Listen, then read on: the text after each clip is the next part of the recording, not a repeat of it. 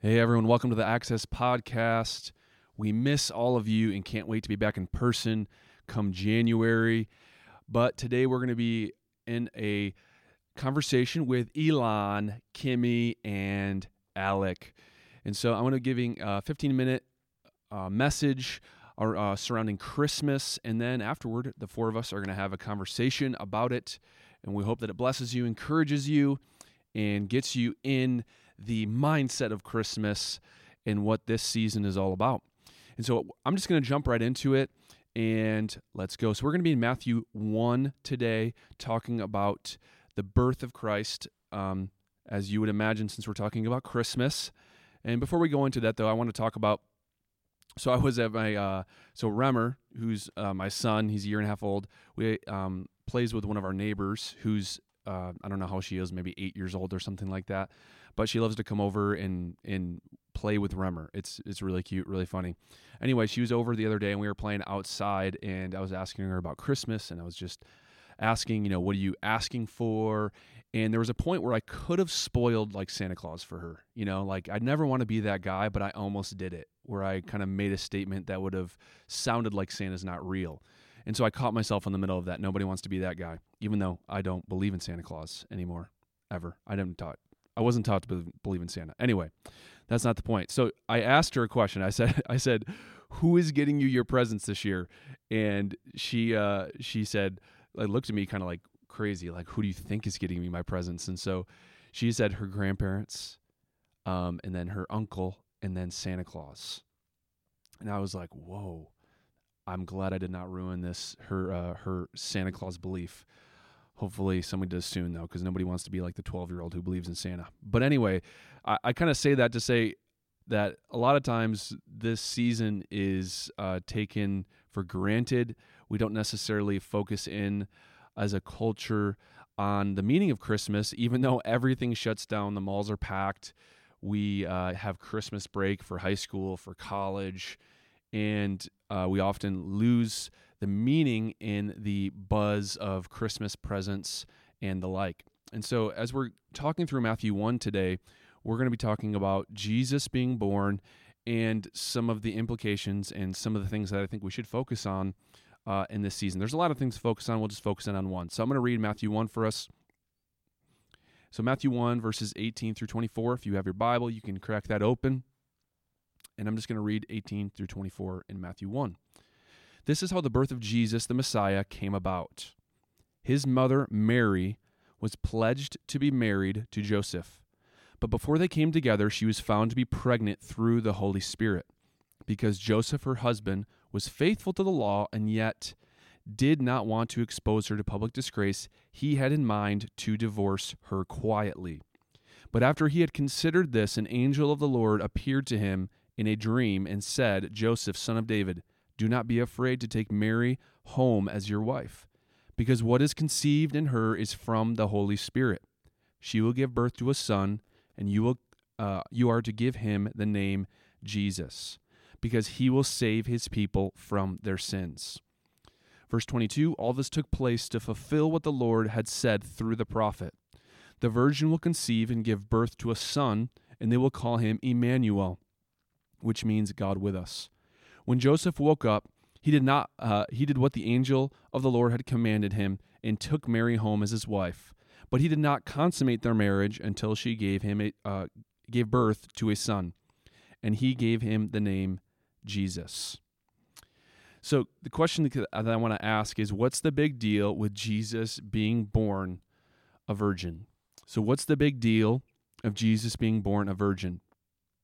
So to answer that question, I want to talk about a claim versus an opinion. So an opinion is subjective to an individual and is up for debate. But when someone makes a claim, it's not a matter of arguing whether that claim is subjective to perspective or opinion. A claim is either true or false. It's not necessarily up for debate. So a claim, when someone makes a claim, we need to either accept it or we need to reject it.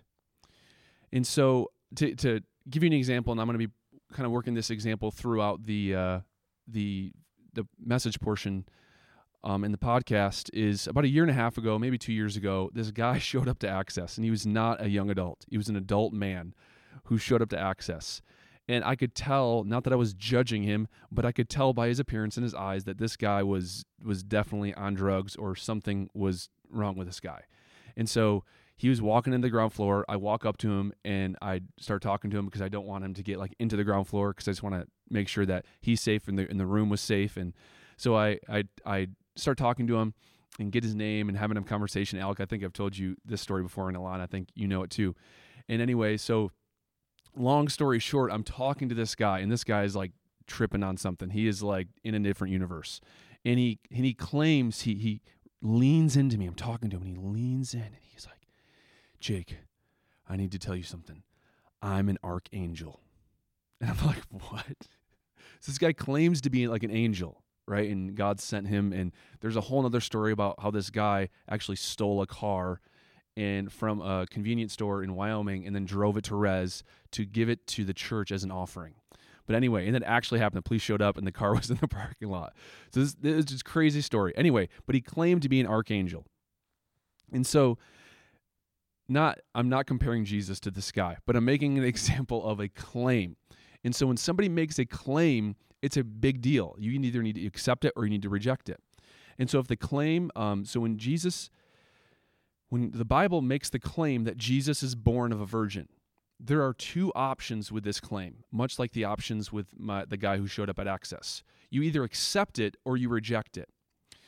If the claim is inaccurate, and that means that the person making the claim is crazy. If the claim is inaccurate that Jesus is born of a virgin, then nothing else is to be accepted, because that's an outlandish supernatural claim if it's not true. But if the claim is accurate, that means that there are implications, or that means there are consequences, not consequences, but there are things that we need to do in order to change the way we live if the claim is accurate, right? If the guy who came in, if the claim is accurate that he's an archangel, that's going to change the way I treat him.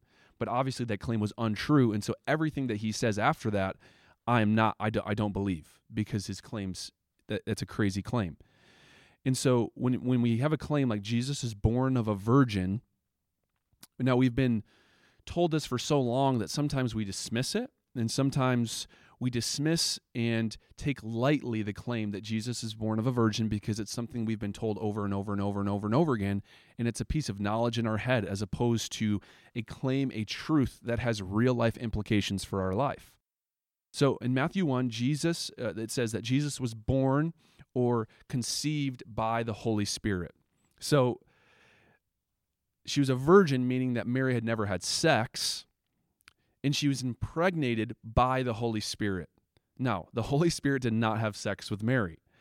And that's actually a very important thing to distinguish and to focus on, because it's important to differentiate that, because there are multiple mythological accounts of ordinary people having sexual intercourse with quote-unquote gods and conceiving almost superhuman-type children. In Greek mythology, this happens all the time. And so it's important that we distinguish that the Holy Spirit, God did not come down and have sex with Mary, but he supernaturally conceived and fertilized an egg that was inside Mary. And so that's an important distinction, because it distinguishes and separates Christianity from mythological accounts, Greek mythological accounts of God-like figures coming and having sex with humans.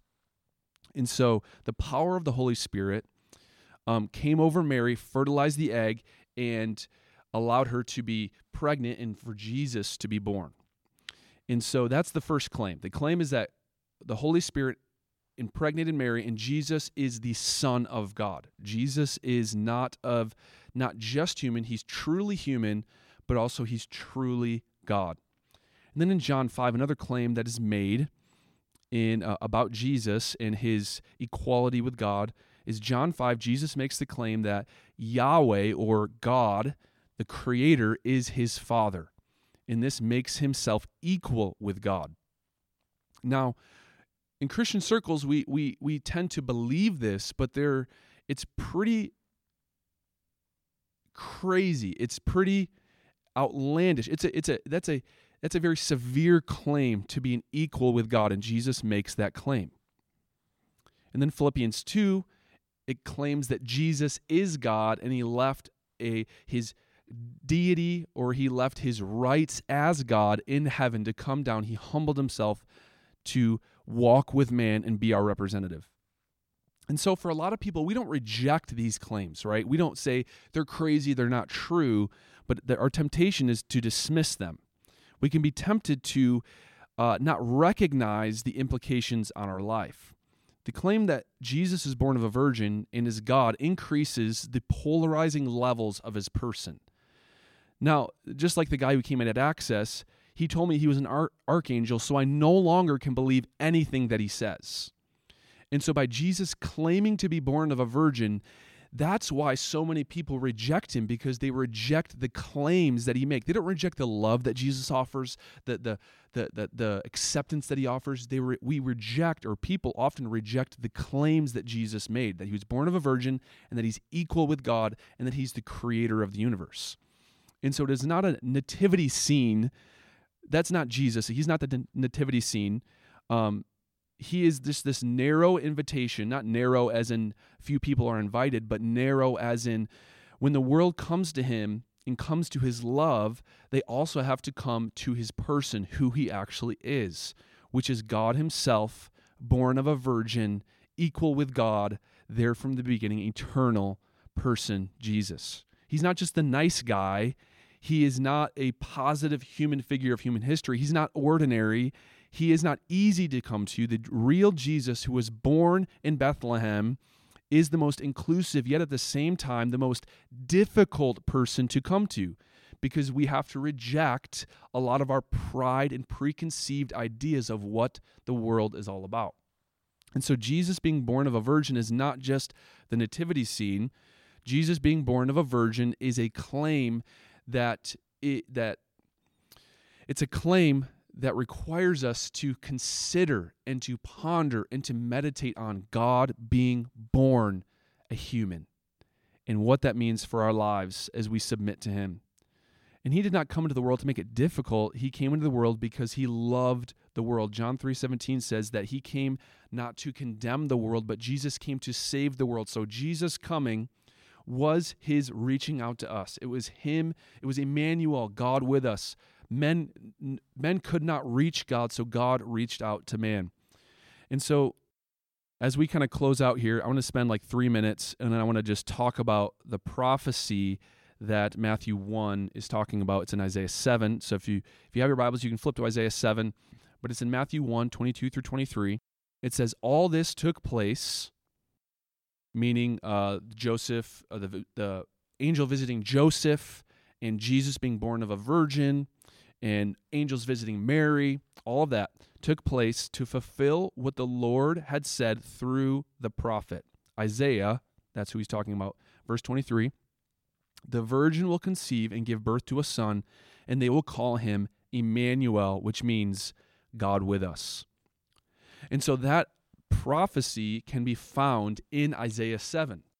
So if you go to Isaiah 7, verse 14, you'll see almost that exact statement in the passage, Isaiah 7:14. Now, when we're reading, if you read the chapter of Isaiah 7, you'll read it and you'll be a little bit confused, because you'll be like, I thought this was talking about Jesus.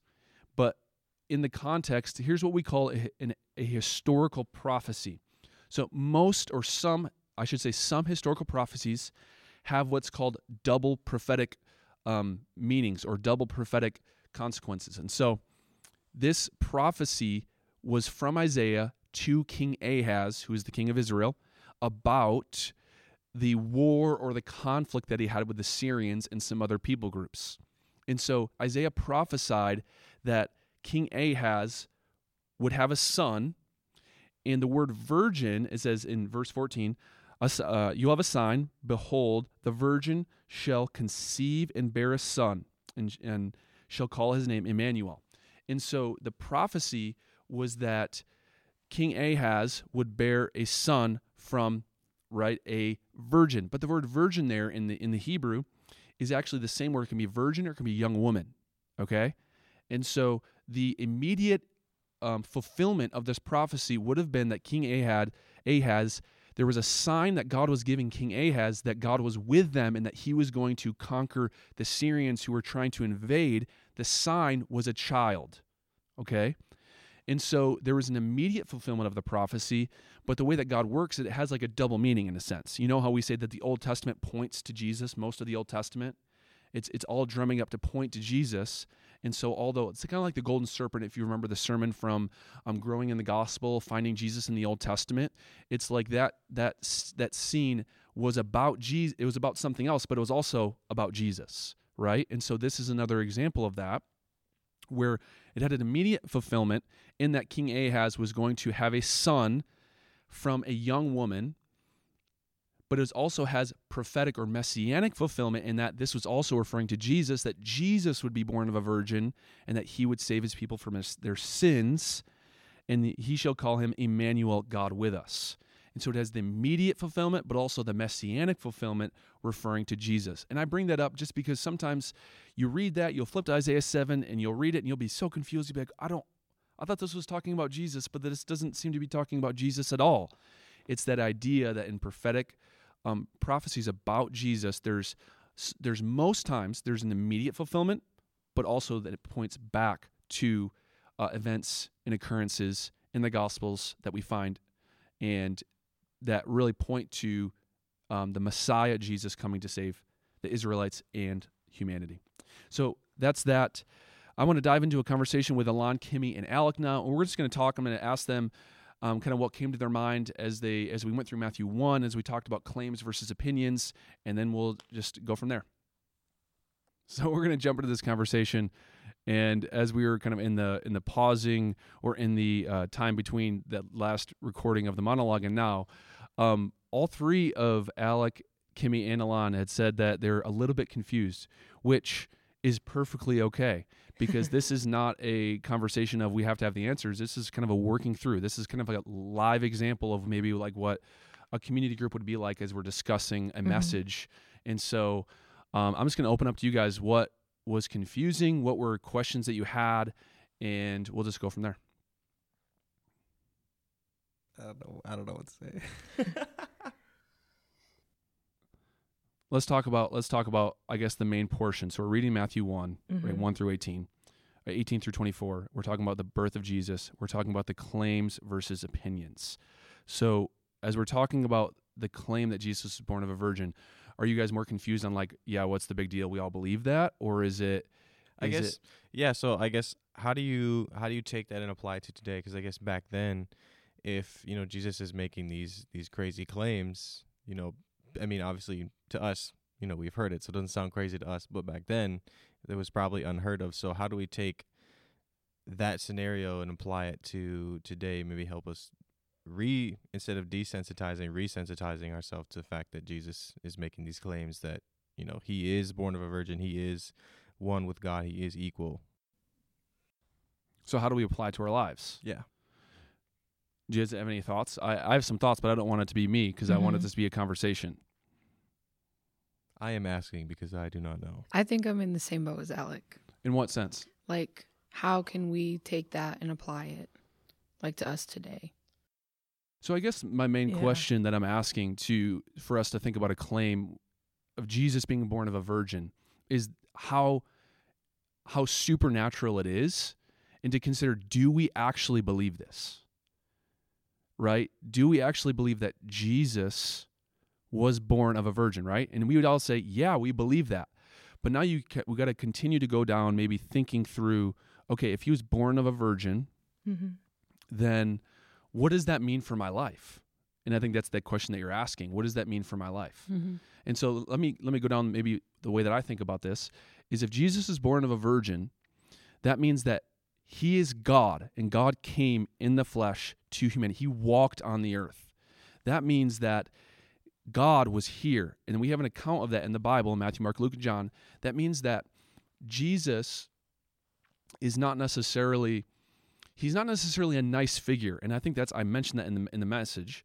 He's not a nice figure. He's not just a guy who has good things to say. He's God, meaning that we, in a sense, are not submitting to a historical figure who has good things to say. We're submitting to God, like Jesus, his claims, and his life demand that we not treat him as ordinary and that we not treat him as someone who treat him as if we would treat other historical figures. Does that make sense? Yeah. Mm-hmm. And I know you might be asking, well, still, what are the real life implications? And I think I'm continuing to go down this train of thought that's a lot of times we treat Jesus as ordinary, right? We treat him as if, and he is our friend and he's so close to us. He's Emmanuel, God with us. He loves us.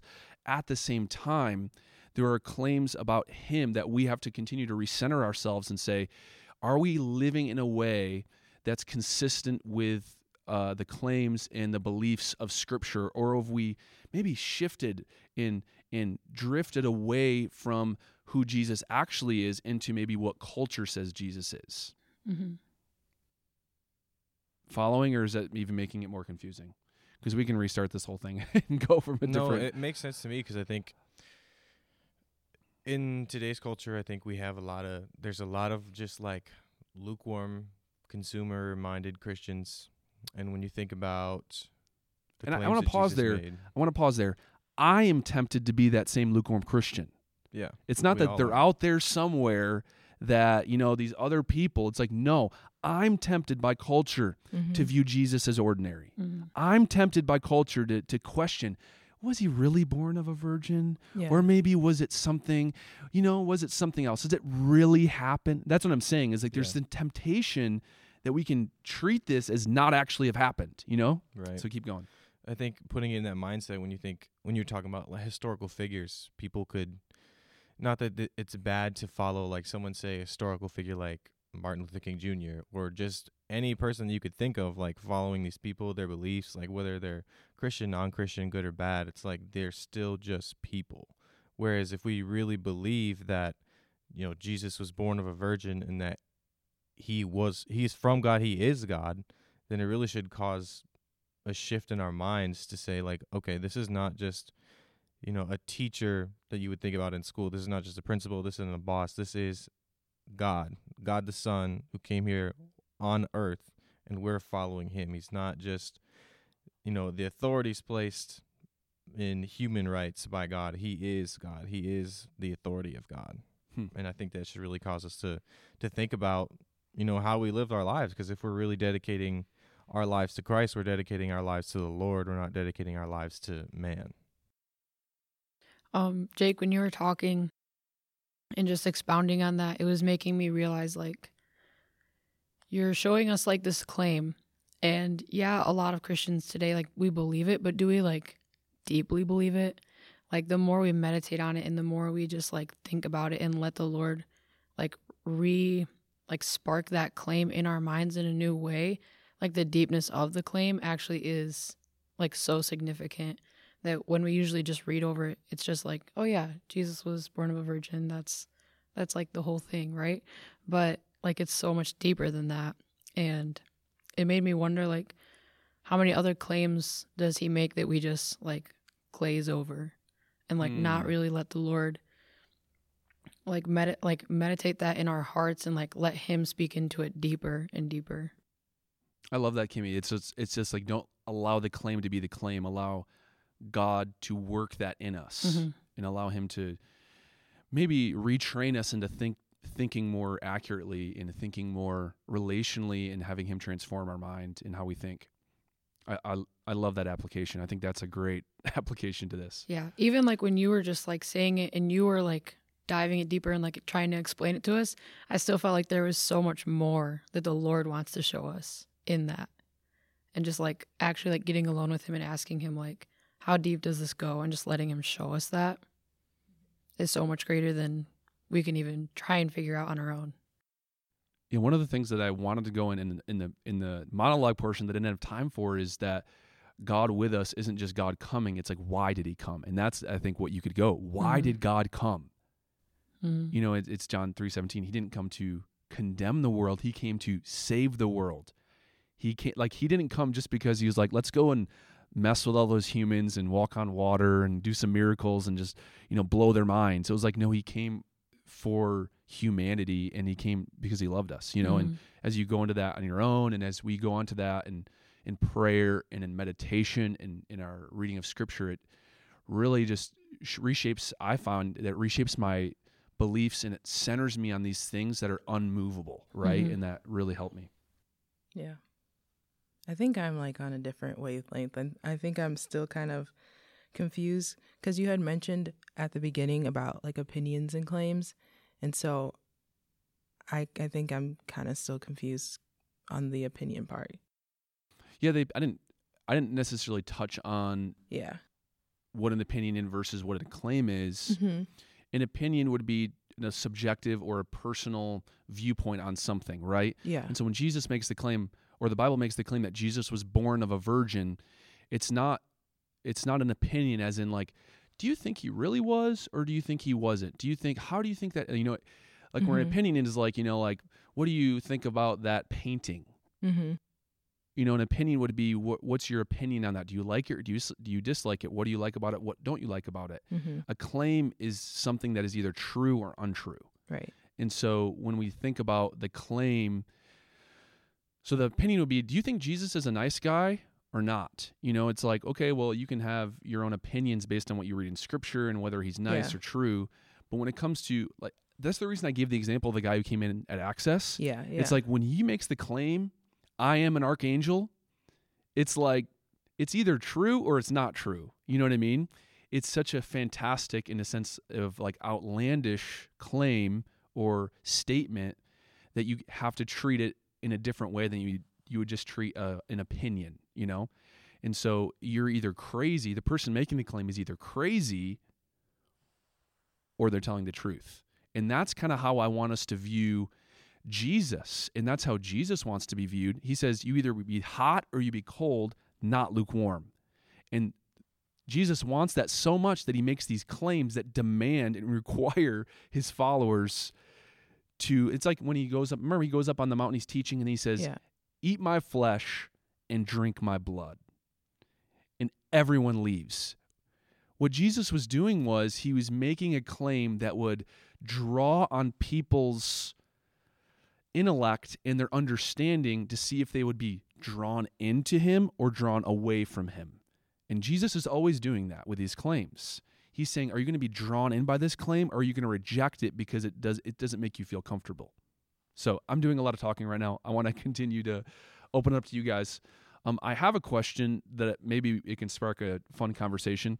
So what did you guys think about the part where the mythological stories of quote-unquote gods impregnating ordinary people?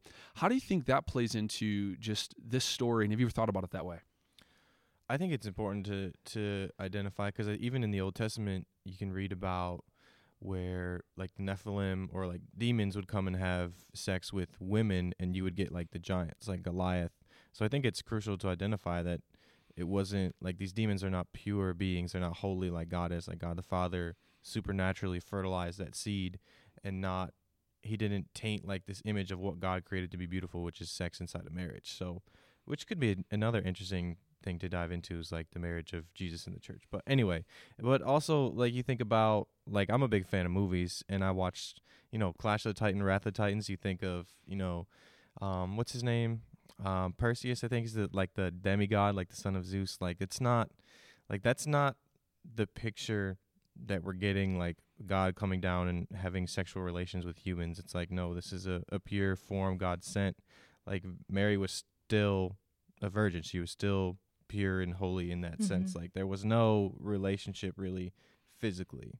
And I don't know, it's just something interesting to think about, because it's interesting. Yeah. Go ahead, Alon. I think that there's a greater import.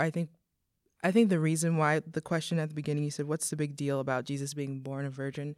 And I think the big deal is that God is holy and God is pure and he's righteous and he is justice. And in order for that to be reflected through Jesus's life, it had to be through God. It, like God coming, or Jesus coming to earth through a virgin. It had to be through God, so that the righteousness and the purity and the justice and the holiness of God is not, like Alex said, tainted. So that, it talks, that Paul talks about in Romans, about how because of God's, I forgot what I was going to say.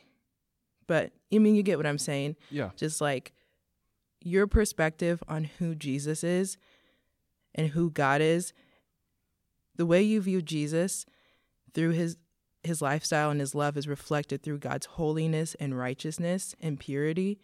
And I think if you read throughout like the Gospels, Jesus is always pointing us back to the Father, always pointing us to, you know, I do this because of my Father, and he's always talking about God as a Father. And I think there's an importance of Jesus being clearly birthed into this world through a virgin birth, if that makes any sense. Yeah. If I'm hearing you correctly, we are all born from Adam. We're all born from humanity, meaning that we're born into sin nature. Yeah. In order for Jesus to be the pure Lamb of God to take away sin, he could not have an earthly father. Right.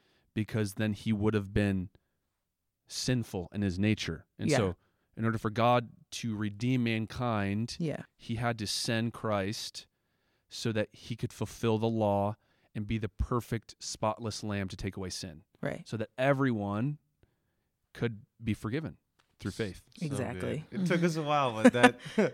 Oh, I knew that. That more reflects how all of us usually think about these things. It's like, it makes sense, but it doesn't make sense. Let's work through it. This is why I love podcasts. That's so good. I never thought about it quite like that until you said it. It makes perfect sense. Like the sin nature that we have. Because I was kind of doing some studies in preparation for, you know, the next coming months we're going to our prayer series. But like the Lord's Prayer talks about the Father and how God is just, he's like a close father figure to us. And then it gets to like naming Jesus Emmanuel, Jesus, where was it? Where they said you call him Jesus, that means to save. Mm-hmm. And it's like when you talk about sin, it's not like the verb of sinning. It's like the sin nature that we carry being passed down from Adam. And so like when you think about having an earthly father, we have an earthly sin nature that is deposited into us and that's passed down from generation to generation. But Jesus being from God means that he has perfect nature and there is no sin in him. And so he had no sin to bring with him. Mm-hmm. It's just really cool to think about. This is definitely a unique podcast, but I love that. This is not your average daily devotional on the Bible. This is unique. App. Yeah. No. This is deeply considering maybe some things that are confusing. Yeah. But let's kind of move into a portion. Let's finish this off with just some applications just to your own personal life. Maybe something that you're like, man, I really want to consider this a little bit more. Whether that's about simply just the verse, Matthew 1:18-24. Maybe that's something that Mary did. Maybe that's something that Joseph did. Maybe that's something that God did inside that passage, or it's something that when we talked about the claims of God, or it's just something about when we've revisited Isaiah 7 and how in Isaiah 7, the idea of a prophetic fulfillment, how it can have double fulfillment, meaning you get the fulfillment immediately or historically or just closer to the time of the prophecy, or the messianic fulfillment that happened at the time of Christ. And so... do any of you guys have application or maybe something that you are taking away that you'd like to share right now? Otherwise, I can share one additional thought, but I've been talking a lot, so I don't want to do that. I have an application question kind of thing. When you were telling about claims, you were saying you either accept it or you reject it, and then you said it actually makes us change the way that we live after we accept it.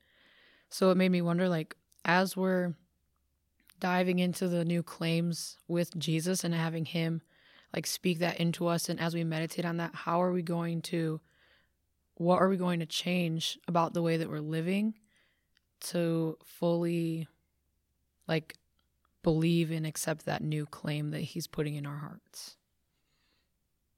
Does that make sense? Yeah. So like, are you saying like, so the claim itself, like so when Jesus makes the claim, right, where the Bible makes the claim, born of a virgin, or I am God, you're saying we should be going and then like to God in prayer with those claims and say, God, how is this? Mm-hmm. How do you want to make me more like you with this claim? Mm-hmm. I think that's a great application. That's a phenomenal. Thank you.